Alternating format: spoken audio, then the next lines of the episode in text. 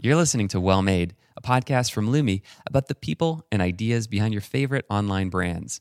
I'm your host, Stephan Ango.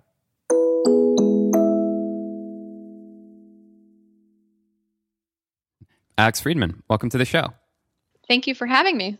So, you're the co founder, co CEO of Lola. It's a feminine care brand, started online. You've launched in 2015, is that correct? Yep, that's right. July 2015 tell us a little bit about about Lola and, and why you created it.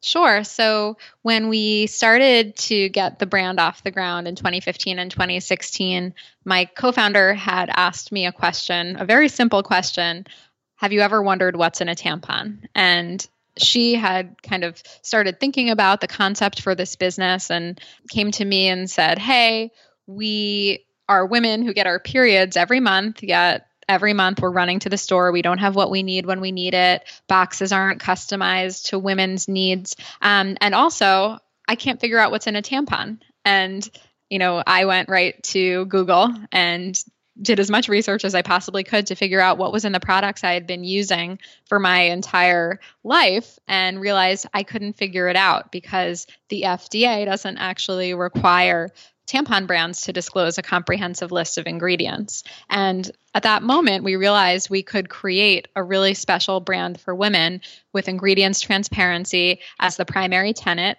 and share what was in the products that we were using on a monthly basis. And that's really when Lola was born. And we brought it to market early summer um, 2015 with one product organic cotton tampons and since then have built what has become a brand for menstrual care and sex for women and over time we hope will become a lifelong brand for women uh, so i want to come back to all of these different things but now you've piqued my curiosity i would have assumed that it's mostly cotton but what what is in a tampon Sure. So um, the the interesting thing is that I can't tell you exactly what's in all the products on the market because there is no required ingredients disclosure. So for the most part for our lives, we haven't ever really asked the question and haven't known what what's in the products. Um, Lola, um, you know, we as a brand believe that women deserve to know 100% of what's in each product. So our our tampons are made with 100% organic cotton, which is distinct from what's on the market today. What's not maybe what's not in your tampons that are in some other tampons that you've heard of out there? Synthetic fibers. So ours are you know made with natural fibers. Cotton is a fiber that we use in all other aspects of our lives and put on our bodies at a lot of other points in our lives versus you know if you look at the side of a box of another brand it might say something like made with and list out rayon polyester among a number a number of other ingredients. So before starting lola you were working as a consultant at boston consulting group in an analytics company that yahoo acquired flurry analytics what were some of the things that drew you towards that? And it sounds like Jordana, your your co-founder, had some ideas. Like, what was the story of you know you two meeting and and taking those experiences that you had into this new company?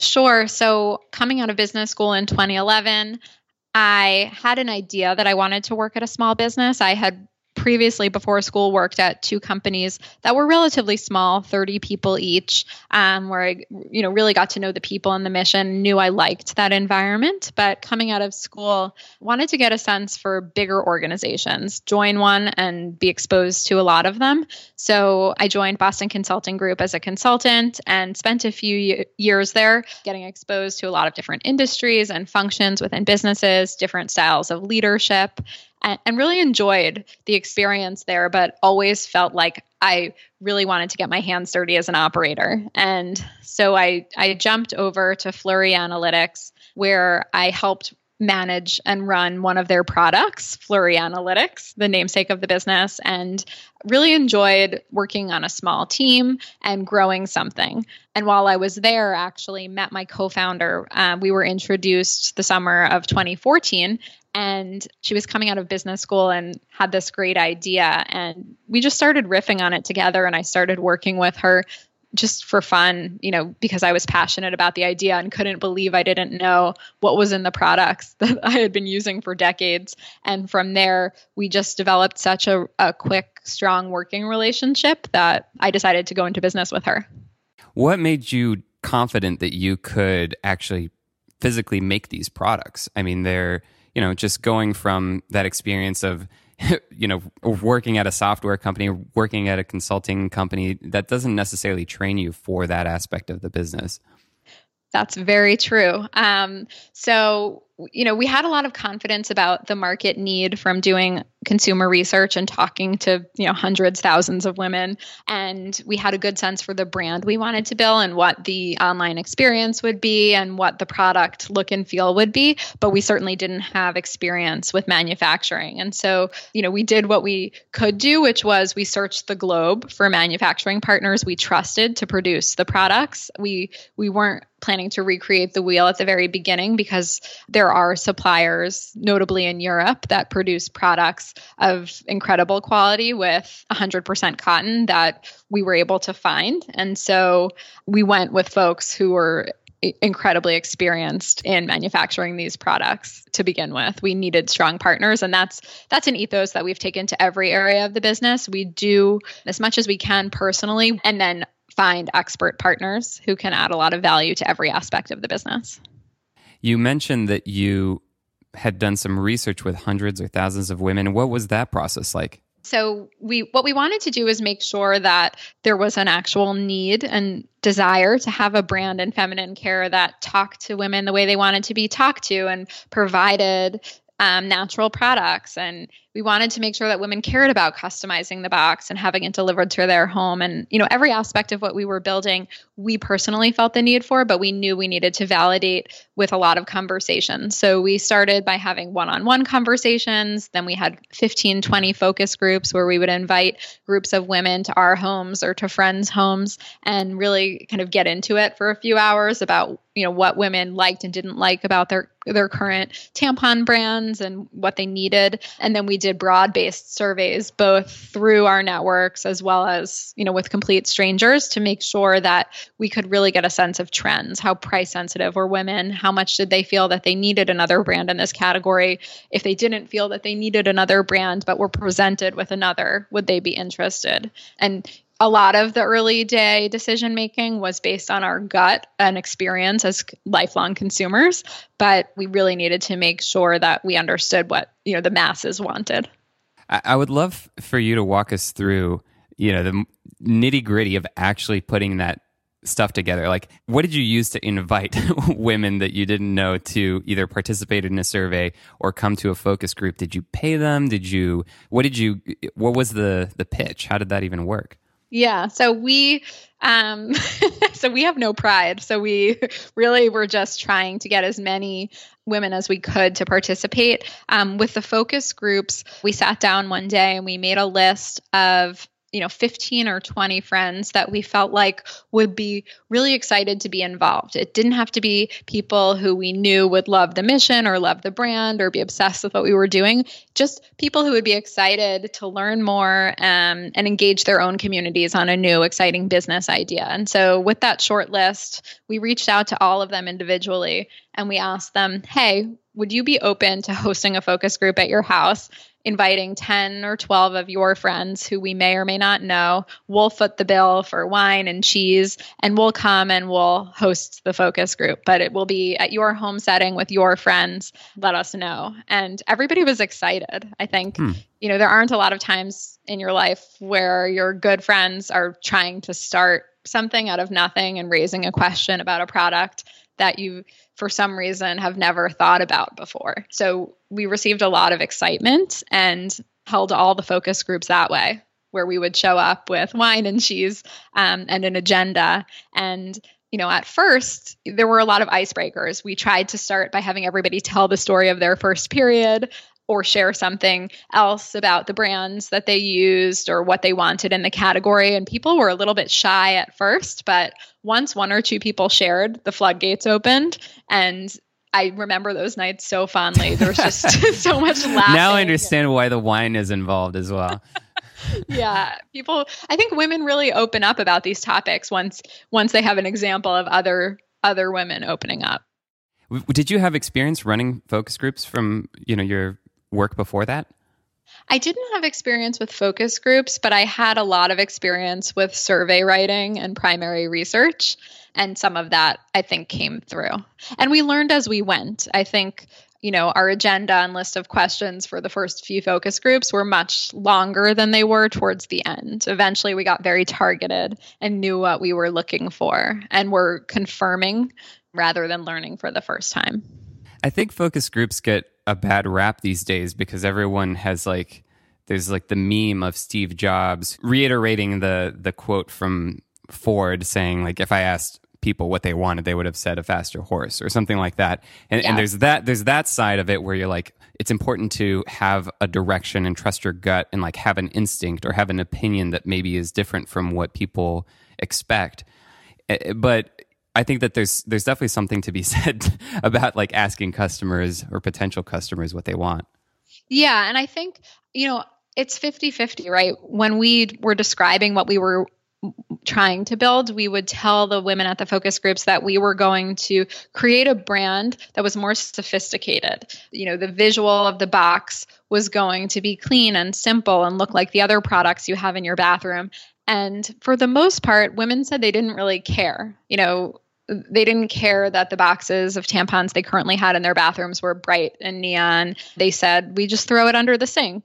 It, it really doesn't impact us. But once we then introduced our packaging to the market, those same women told us we were wrong. We love having this in my, our bathrooms. Like I leave this on my toilet now. I'm not embarrassed about it. So there were there was some feedback that we had to disregard. We knew that by elevating the brand and making the packaging something more special and making the whole experience more more okay um, that women would would feel better about it and have more like affiliation with their brand and ownership of the experience. And then there were some things that we learned from women that were spot on and you know it was clear that we should bake that into the process.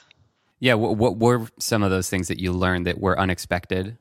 So i mean one of them was that most women we talked to cared a lot about having the right SKUs. So if you go to like a drugstore and you buy a box of tampons and you get a multi pack, there is a predetermined count that you are stuck with. And some women don't use lights, some women don't use supers, and everyone in all of the focus groups was laughing so hard they were crying about taking a handful of tampons out of the box every time and throwing it in a drawer or a closet because part of the box didn't apply to them. And so we created a customized feature on our site where you can customize down to the SKU. And everyone was really excited about that. And then as it turned out, a majority of our customers customize their box assortment on our website. And that's, you know, a completely unique feature to our brand. Yeah. I think the the point you mentioned before about the packaging is totally true. We actually at the Lumi office have Lola tampons out in the bathrooms. And to me, getting it to the point where it's it's a feature. It's like you wouldn't hide having toilet paper or other amenities. It's it's a thing if you if you need that, you can use it. exactly. um, this brings me to a, a topic we were joking about before we started recording, which is well, you recently announced that you raised uh, a big fund- fundraising round of $24 million. We happen to have investors in common in Spark Capital. What was it like talking to VCs who are primarily male. I know my co-founder Jesse is is a woman has you know had all of the experiences you can imagine with that. But I'm curious when you're pitching something that is so personal to women and your audience doesn't really understand that. What what is that conversation like? It's evolved over time. Um, I think so. We've raised funding four times, a friends and family around seed, Series A, and Series B. Uh, we've essentially raised once a year since we started the business. And I think that the conversation has evolved a lot since we started. When we first began, almost all of our initial meetings with investors were really about education. It's been interesting to talk to other founders about how typically when they walk into a room with a potential investor, the investor has at least some sense of what the product could be used for, some personal experience with it, or even just general understanding of the market. But for the most part, we were pitching you know a tampon business to non-consumers and you know to people who never have even seen or held a tampon and in a lot of instances, we found that education was the most important way to spend the first at least 30 minutes of getting to know someone new. So we would walk into a meeting, most of them were in restaurants over coffee to start, order a glass of water, and we would actually dunk tampons in water at the table just to show what a tampon does inside a woman because, you know, it was something that uh, the people that we were talking to had never really thought about. So you know, we found some of those meetings kind of fun and funny. We also have received certainly a lot of pretty funny questions like, you know, I see that you have 18 tampons in a box. Uh, will that last a woman for 18 periods? And, wow. you know, at first, I think we laughed. On average, women use 13 or 14 tampons each period, but it was just incredible to us that because the you know the topic of periods and tampons is so undiscussed, that you know half the population doesn't know anything about them. So we we found the meetings actually really fun and a great way to understand um, what we were up against and how to really make sure that everyone we were meeting with knew everything they needed to know to make a smart investment decision. And did you find that they were responsive to the market and, and the opportunity? Absolutely. I think the meetings were actually really fun because we got to talk about you know topics that don't typically get discussed. We even had a slide called vaginas 101 where we would kind of share the basics of women's reproductive organs and processes. Yeah. and i think people are really responsive to that. We developed strong relationships from the outset you know share a laugh at the beginning of the meeting. And you know there were meetings unlike any other, I think. So they were memorable. And, you know, at the end of the day, um, the dynamics of our business are really sound. We are selling, you know, the product to women that makes the most sense to sell in a subscription model. We have a really strong recurring revenue powered business. Women need the products every 28 days and are happy to continue to receive them. There's very low churn. And so it really felt like a great opportunity to innovate in a category that would respond well to it. One of the values that you you mentioned at the outset is just transparency, transparency in the the products that you manufacture, but also the topics that you're talking about. You're building a community through you know various social media as well as your um, your your publication, the the broadcast. Talk a little bit about that value and like how it manifests itself throughout your company like the key the key thing that we're bringing to market here is ingredients transparency. And you know the, the whole reason that the brand got off the ground is because of a very simple question about what's in a product. And you know i'm a woman who knows what's in the food i eat and know what's in all the other products i use. Why can't i find out what's in this product? And i think that that frustration with lack of transparency has really powered a lot of things at our business and um, put us on a path to make sure that everything we do is 100% direct and transparent. And so we're, you know, we share all of our ingredients on the box and on the website with our community and we like to talk about things in a real way so you know over the course of a woman's reproductive journey from her first period to when she starts having sex to when she's thinking about her fertility to when she's pregnant postpartum. I mean every moment in your life there's stigma and you know not enough discussion. And what we want to do as a brand is just have those conversations not in any way other than just being direct and real about it. And i think that our instagram and our content on our blog really try to express that in a way that is hard you know, with products only. And so, from a content perspective, we try to publish subjects about health and wellness, first person stories and experiences, and just try to shed light on topics that go undiscussed to the detriment of women's health. You have a kit on your website for uh, my first period, I think it's called. Yes. Um, that's a re- really fascinating choice as well. How did you go about designing that product? So the first period kit was really our first foray into marrying content with our product mix. And we talked to a lot of parents over the course of the first year, year and a half in business, and could see and remembered from our own personal experience that there's a moment in a woman's life um, that typically doesn't have enough materials or education or conversation. And a lot of girls get their first period and um, don't know who to talk to. They're, they may or may not be with a parent or somebody that can explain what's happening to them. They may or may not have been prepped in advance.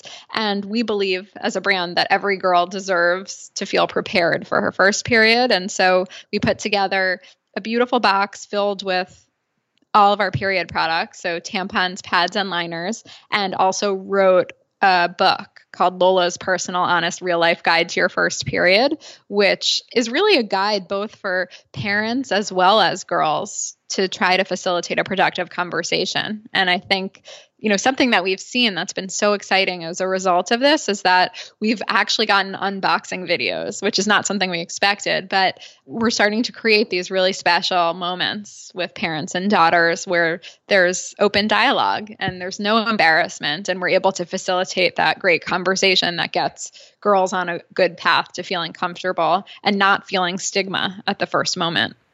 Yeah, when I think back to that question that you got from a VC that said, you know, is this 18 count box going to last 18 periods? To me, that's like a real failure of the like educational system, I guess, that, mm-hmm. that someone got through life to that point and, you know, didn't know that.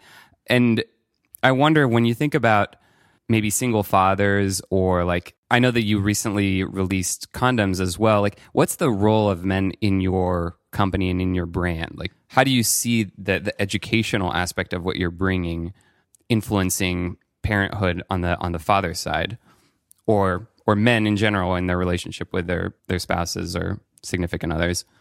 Yeah. So to us, for it to be a productive conversation and to remove stigma and to really just make these topics more commonplace and get women the information they need on these topics, it has to be a conversation among everybody. For periods in particular, when when you have a single father, our product is able to actually facilitate a conversation um, between two people who both may not have all the information they need to have that conversation.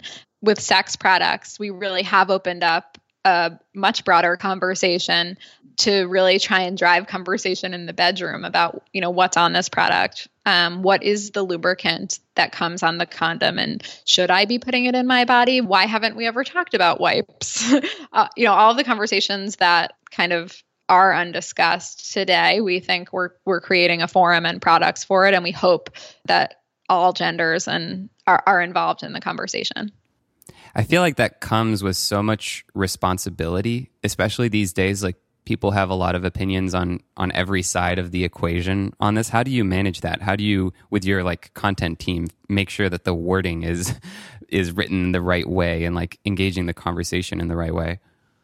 Yeah, I mean, you know, as a brand, we're trying to be candid and empathetic um, and and direct and not not conceal information, share what's needed to be known.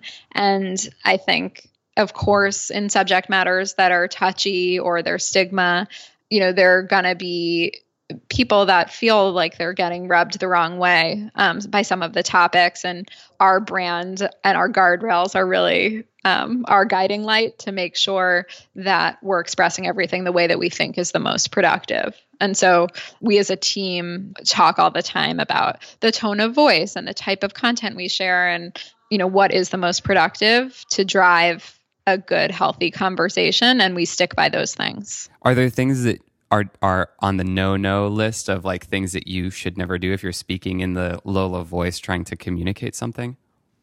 We never pass judgment you know what we're trying to do is elicit open dialogue because we think the more things get talked about the more solutions are found and the more people are able to make informed choices. So we approach all of the topics which are sensitive from a place of empathy and openness and willingness to engage no matter where it's coming from or who it's coming from because at the end of the day we believe that all people deserve the right to know what's in their products and um, should be able to make conscious decisions. And so all information can and should be surfaced.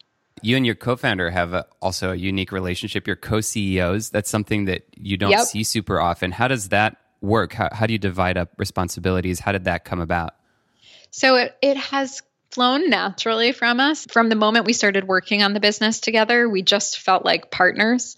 And didn't feel the need to like over engineer a structure because at other businesses we saw for the most part there was one person at the helm. It just has always felt very natural for us to be in in this type of partnership. And you know over the years as the business has grown and we've added to the team and added new products and developed content it has been such an advantage i think for us to have such a solid partnership and be able to co-own or distinctly own and trade ownership of different areas of the business back and forth and be flexible. Um, and it's also been a really I think, powerful example to set to our team who is constantly taking on new ownership and handing off projects that they managed for years to other people as we grow, that we're able to to display that same thing that it's about building the best business we can build and we're all working as a team. So it's been really wonderful and I think we've learned a lot from each other too and we're lucky to have found this situation. Does it ever lead to situations where people don't know who to go to? Um, I think over time we definitely have had to like work through different moments of who's who's the decision maker here or um, who makes the final call. But for the most part, we're very aligned and very comfortable with one of us providing direction. And over time, I think we've learned to make much more clear delineations over who owns what at the business so as not to confuse the team because i do think that that is a risk in this structure and so we each kind of independently own different aspects of the business and I think at this point it's running very smoothly and the team knows who to go to for what. And the thing that is most important, therefore, is our connection and making sure that we're always fully aligned and aware so that we can each operate different aspects of the business. Is there a side that you find yourself particularly drawn to? Are there types of tasks or areas that you find interesting more than others?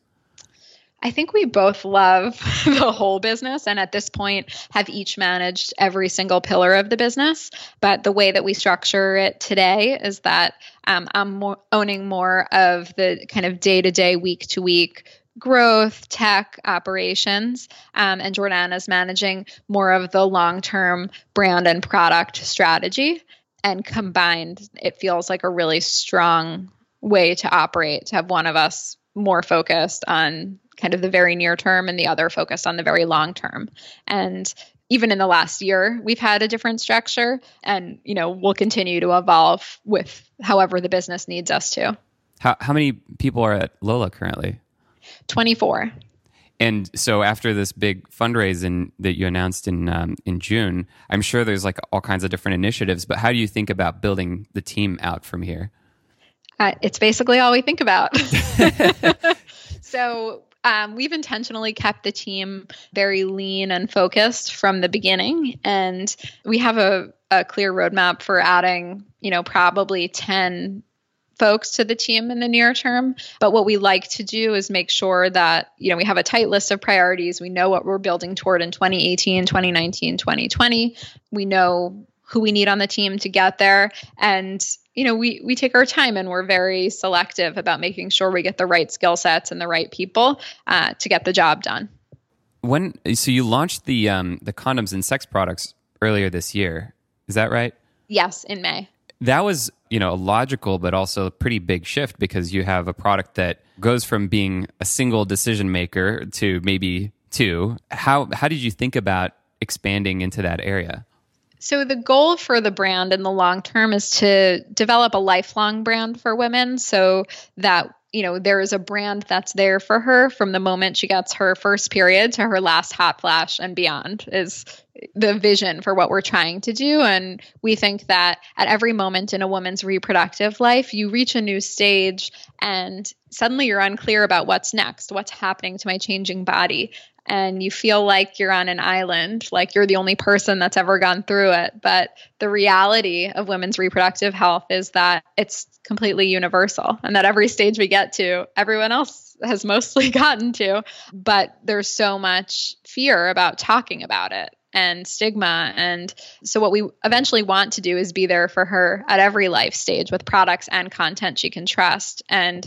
sex made sense as a next category because one, it's what our community wanted and was asking for. You know, if I now come to the realization that I didn't know what was in my tampon. Well, what's what's on my what's in my lube? You know, what's on my condom? And so we were receiving a lot of questions about it. Um, and also, what we wanted to do was provide you know the next logical step for our audience. And we've seen a, a, great amount of success with this category since launching it in early May. A lot of our community is now talking more openly about sex and purchasing these products. And we've seen, you know, a lot of multi product purchasing, which is very important to our business because what we want to do is make sure that everything we introduce is relevant to our current community. And it really feels like we hit the nail on the head. And at this point now we're thinking about okay, what are the additional SKUs and or products that we can offer within this category to make sure we're fully providing for her and what comes next because we know that it doesn't end with periods and sex but there are so many other aspects of a woman's reproductive health where she has questions and they're not being answered today. Were there things that you were able to do with the launch of those products that just came from all of your experience doing the other products that that you wouldn't have known before that allowed you to like maybe skip over some some mistakes that you made previously?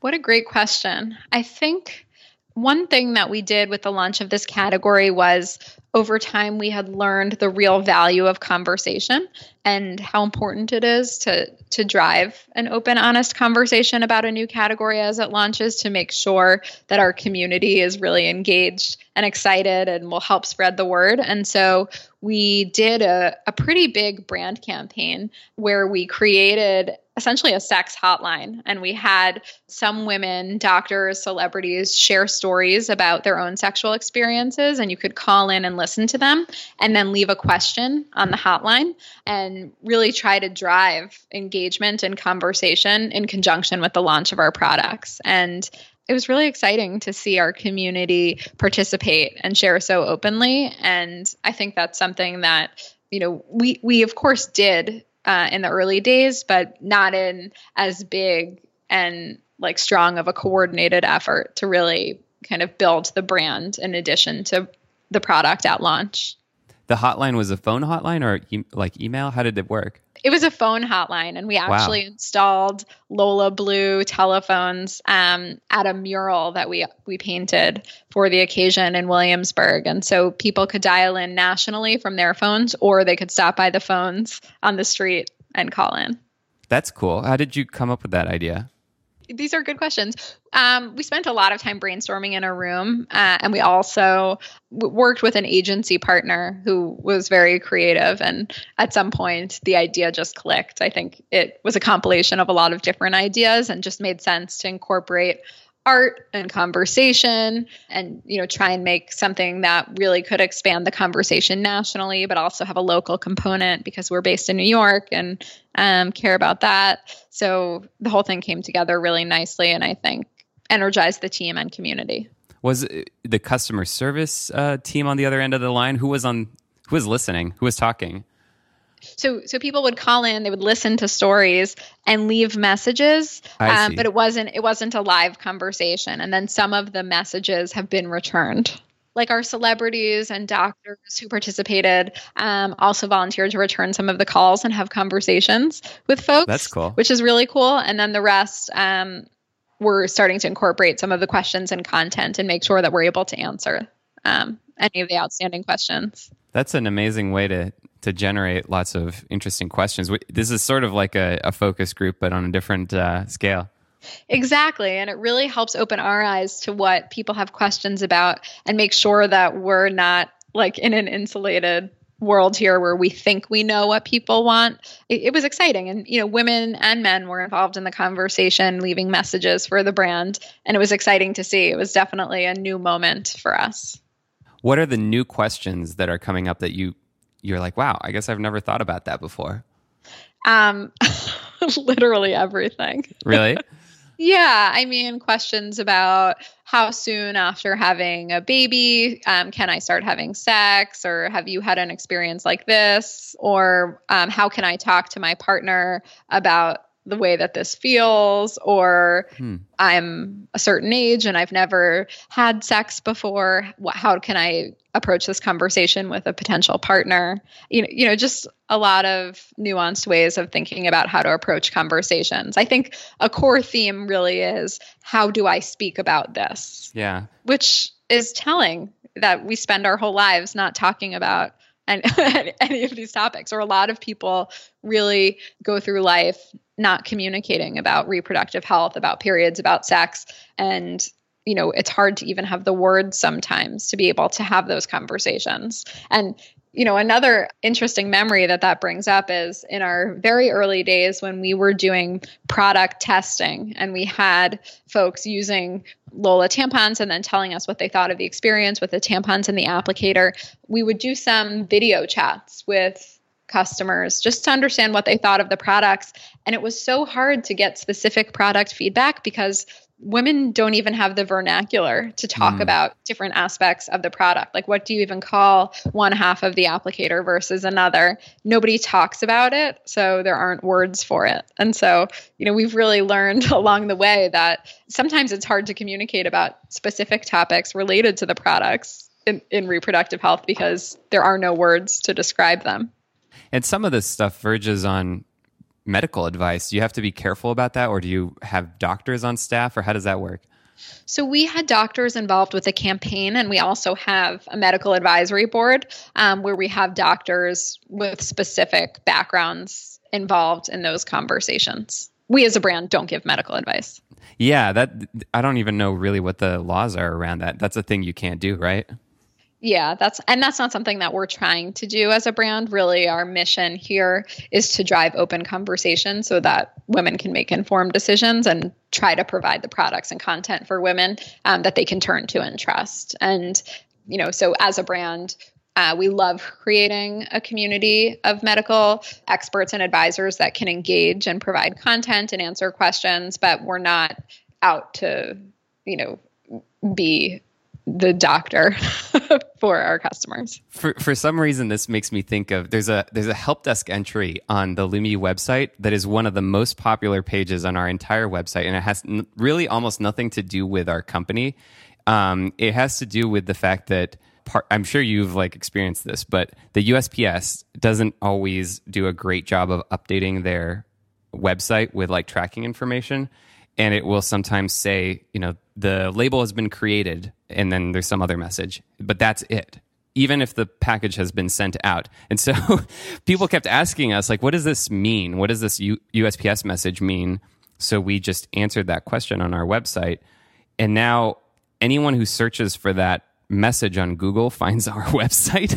So we will just, now we're just receiving USPS customer service from people who are like, found that answer on our website and now are asking us someone i was looking at our customer service inbox and someone was like i'm sending my application to university to india and i found this message. What does it mean? This is a really important document i'm trying to send. And i'm like i kind of didn't know what to say uh, but i feel like that's the kind of thing that is going to happen when you get involved with something that is really important to people, you know, like their bodies, and they're going to start asking questions that you maybe shouldn't answer or don't know how to answer or don't want to take the responsibility for answering.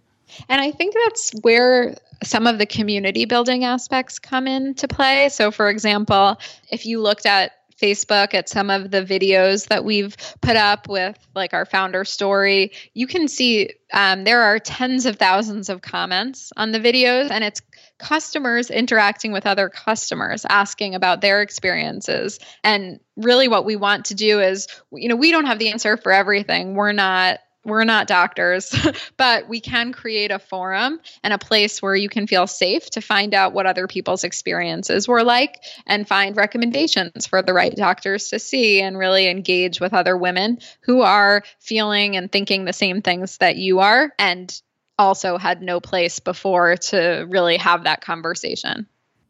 So Lola is part of, you know, this big movement of direct to consumer brands that are taking over the world. Like what are you seeing at a macro level with that movement? I, am sure that it has helped you a lot, um, you know, in recent times with the fact that people are comfortable with making that kind of purchase on a brand new company that they've never heard of and only operates online. Is there anything else that you're seeing about that trend uh, in the world that you've, I don't know, have some special insight on? I mean, to us, so we think of direct to consumer really as a channel. It's not the special sauce about the brand. So really, what we're bringing to market is an open conversation, um, products with full ingredients, transparency, and you know an easier way to shop and hopefully over time as we continue to build the business all the products and content she needs for her full reproductive life and you know as we build you know, right now our primary way to get to her is online because it is the most effective. It provides her customization and one to one contact. It enables her to communicate directly with us and really engage with the brand. But over time, you know, we're thinking about how to be there for her at every touch point. And I think the special thing about direct consumer is that it provides that direct channel. And the companies that we see kind of benefiting the most from that are actively focused on building community and strengthening that relationship. And it's not you know it's not just about the mechanism mm. direct to consumer is just a channel but it's how you capitalize on it and build upon it to create a strong relationship that eventually enables you to sell to your consumer and engage with them wherever they are does that mean experimenting with more physical retail type of stuff yeah, maybe. You know, there are a lot of different ways to engage with her. And as we kind of think about the future, the thing that we like feel really strongly and comfortable with is that we have such a such a great relationship with her. We know her specific product preferences and when she wants them and uh, you know one in four customers has reached out to us to talk to us either about the product or the service or what they love about the brand or ask a question. We have that channel open and it gives us a lot of uh, confidence to know what products to launch next and how best to engage with her in person through technology in a lot of different ways between the time that you started Lola and now the Me Too movement happened, did that have an impact on your business? Is that something that you're noticing in the conversations that you're seeing, or how did it affect you?